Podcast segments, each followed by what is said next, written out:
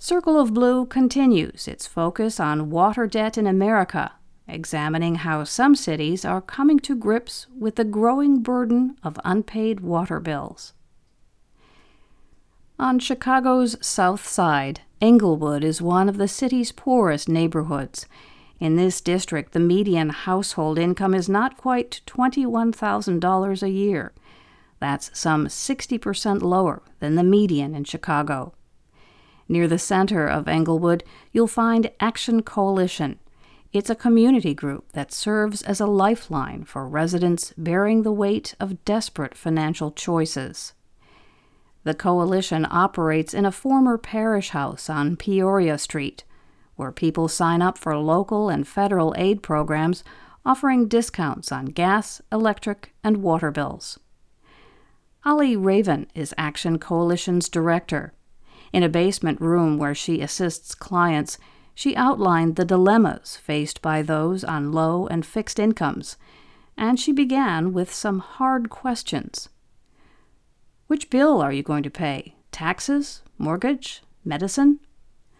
For three decades, Raven has guided people through the process for federal energy bill assistance. What is most important? She went on to ask and answer. Stay warm, you pay your gas bill. Need your water? Pay your water bill. Lately, Raven's clients have another option for financial relief, one that promises more than a discount. On July 27th, the Action Coalition began taking applications for a new program in Chicago. It's for low income customers who are behind on their water bills, and it offers a path to erasing their debt. Mayor Lori Lightfoot announced the initiative last November, and the debt relief program is the first of its kind to run in a large U.S. city. It's not hard to see the need for such a program in Chicago. The Water Management Department says that customer debt has soared nearly 300% since 2011, a rise that parallels a spike in the cost of water and sewer service. According to Water Department data given to Circle of Blue, one in six residential water accounts was past due at the end of last year. At the end of 2019, residential customers owed the Water Department $341 million in unpaid bills. Mayor Lightfoot, a first term Democrat, offered her vision of the program at its unveiling, saying, This program protects our residents ensures access to basic human needs, and builds on our commitment to reform our government toward ending systems that are punitive for those who can least afford it. The Chicago Initiative is a first of its kind to confront a problem growing too large to ignore in some of America's metropolitan centers. A Circle of Blue investigation found that more than 1.5 million households in a dozen large U.S. cities owe about a billion dollars to their water departments. Leaders in other cities are taking note of the burden. In addition to Chicago, city councils in Baltimore and Philadelphia passed legislation ordering their water departments to develop debt forgiveness programs. Those efforts mimic programs that some state regulatory commissions already require for electric and gas corporations. Philadelphia's program begins in September, while Baltimore's might be delayed until next year at the request of its mayor. The COVID 19 pandemic is exposing the economic fragility of many Americans. It's also hastening a national reckoning with water debt. That's largely because more people are falling behind on payments. No nationwide numbers are available, but utilities and aid agencies are seeing an uptick in overdue bills and requests for assistance. For example, Louisville Water, serving Kentucky's largest city, has seen the number of past due accounts grow to nearly 13,000 customers, more than six times higher than average. Regulators and lawmakers are starting to respond to the need the Illinois Corporation Commission required three regulated water companies Aqua Illinois, Illinois American Water Company, and Utility Services of Illinois to set aside funds for customer debt forgiveness.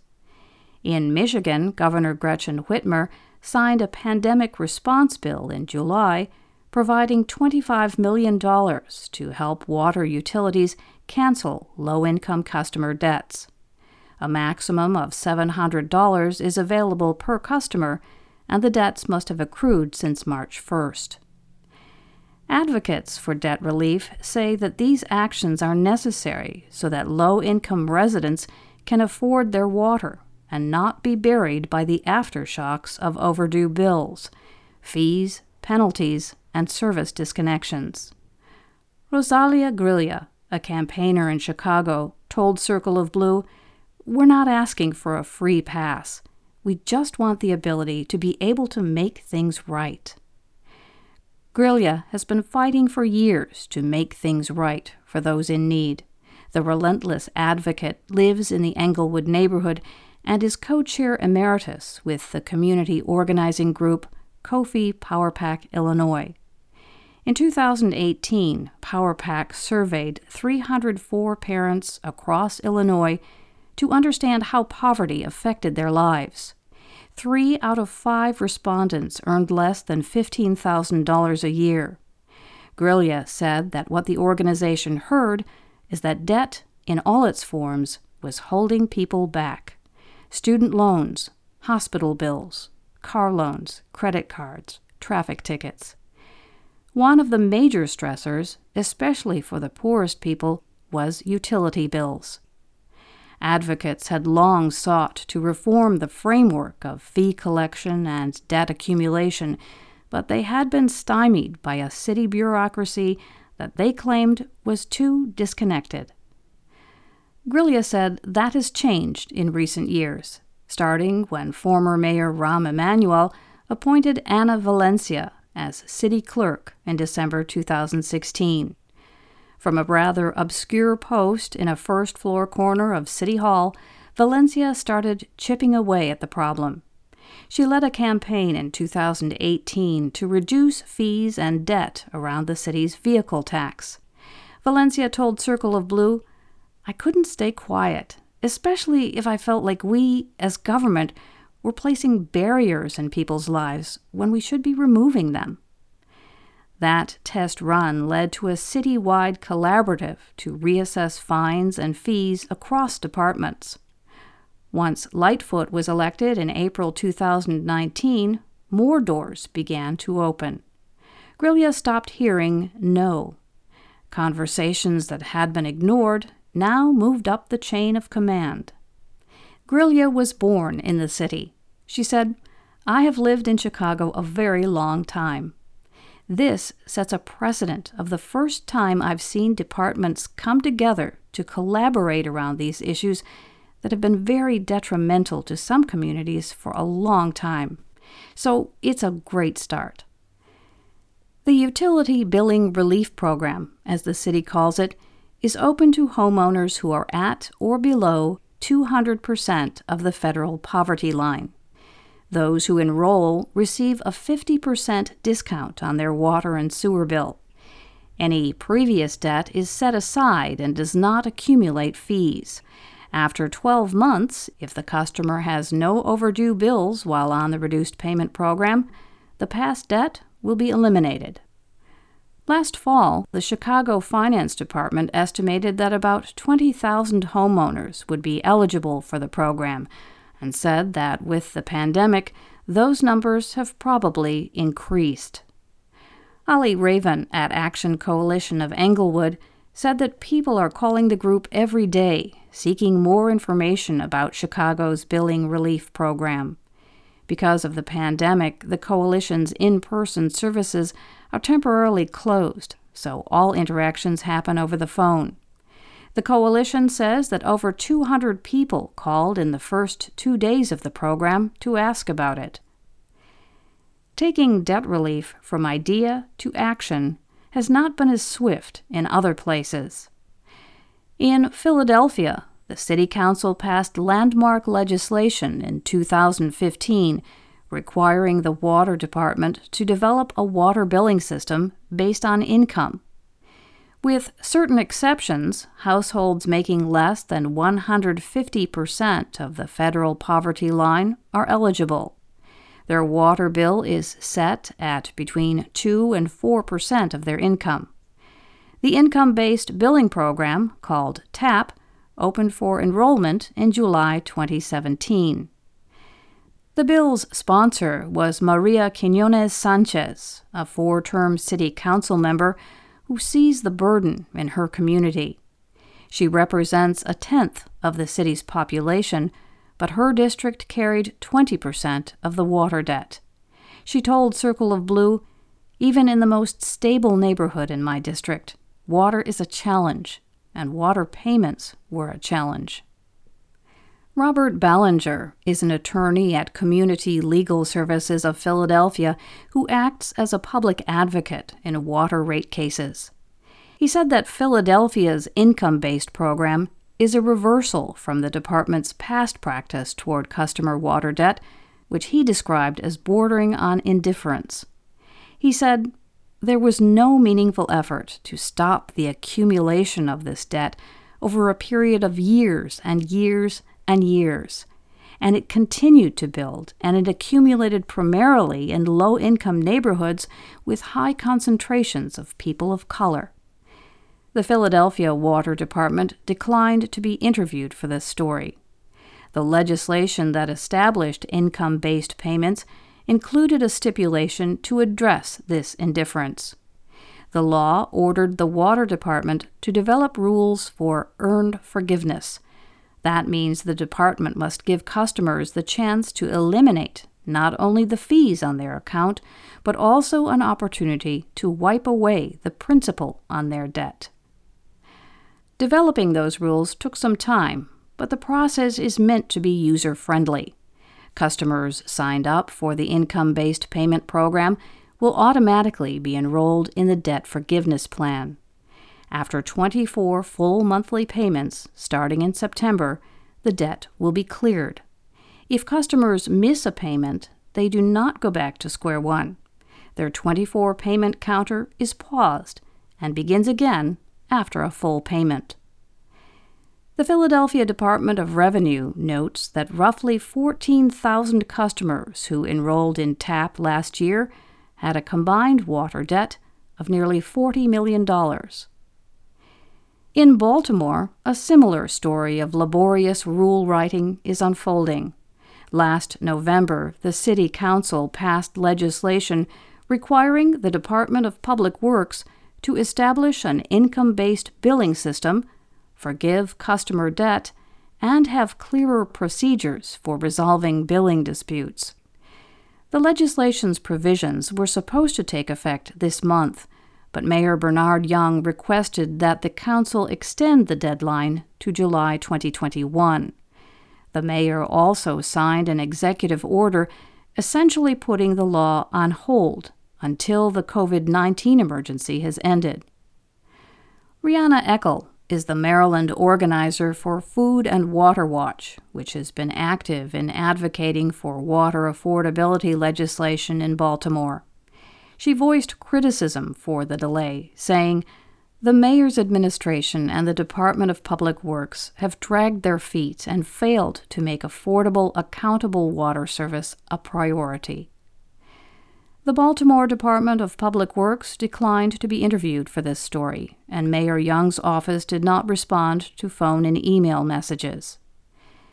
As in Chicago and Philadelphia, the need is clear Baltimore's water prices have more than doubled in the last decade. The city is also committed under a federal consent decree to spend $1.6 billion in the next 10 years to control sewage overflows and leaks. In the utility world, water departments lag behind on issues of affordable billing and debt relief, that's partly because for many years, water bills were much cheaper than energy bills. Congress established an energy bill assistance program in 1981, but there is no federal aid for water. Amid the COVID 19 financial disruption, Congress is once again debating federal aid for low income customers. In lieu of a federal program, water utilities could look to electric and gas utilities for a blueprint on how to handle customers with huge debt loads. Charlie Harak, an attorney with the National Consumer Law Center, works on energy utility debt forgiveness programs. He said that such programs for water utilities are almost non existent. But power companies have run these sorts of programs for decades. The difference, Harak said, comes from how the utilities are governed. Most energy providers are publicly traded companies that are regulated by a state commission. Most water providers, by contrast, are public entities. Their main oversight is city council or citizen boards.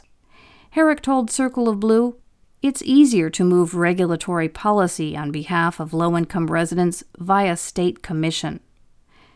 California, for instance, has a constitutional amendment, Proposition 218, that, in effect, says that municipal water utilities cannot use ratepayer revenue to fund a customer assistance program.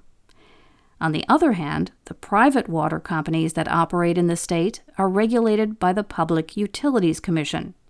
These private companies are required to have an aid program for low income residents. Harak said that about 10 states have debt relief requirements for at least some regulated energy companies. Those states are mostly in the Northeast and Midwest and include California. Harak took a close look at Massachusetts with a detailed review of forgiveness programs run by energy utilities there. He concluded that the programs were what he called a major success. Among the benefits of a debt forgiveness program, Harak found that it fosters a positive relationship between the customer and the utility. Customers enrolled in the program pay some amount instead of nothing at all the utility is able to reduce the cost of collecting unpaid bills and shutting off service to those who are behind. And how people sign up makes a difference. Automatically enrolling all eligible customers expanded the reach of the programs, but resulted in a lower percentage of people completing all the requirements. That's perhaps because not everyone automatically enrolled was motivated to participate. Energy utilities use a model that's similar to the water programs outlined in Chicago and Philadelphia. Take, for example, New Start, a debt forgiveness program operated by Eversource Energy, an electric and gas provider in Connecticut, Massachusetts, and New Hampshire. To enroll in New Start, an Eversource customer must have a debt that is $100 or greater and is 60 days or more past due. Household income must be at or below 60% of the state median. Eversource then calculates a discounted monthly bill based on past energy use. After each on time monthly payment, one twelfth of the debt is eliminated. If all goes as planned, the customer is cleared of their debt to the utility in a year. All usually does go well, according to Eversource spokesman Mitch Gross, the company started the program on its own more than two decades ago and reviews it with its regulators. Over 13,000 customers in Connecticut and over 6,000 in Massachusetts are enrolled. Gross told Circle of Blue, Absolutely, yes, it's a benefit to us. The last thing we want to do is to disconnect for non payment.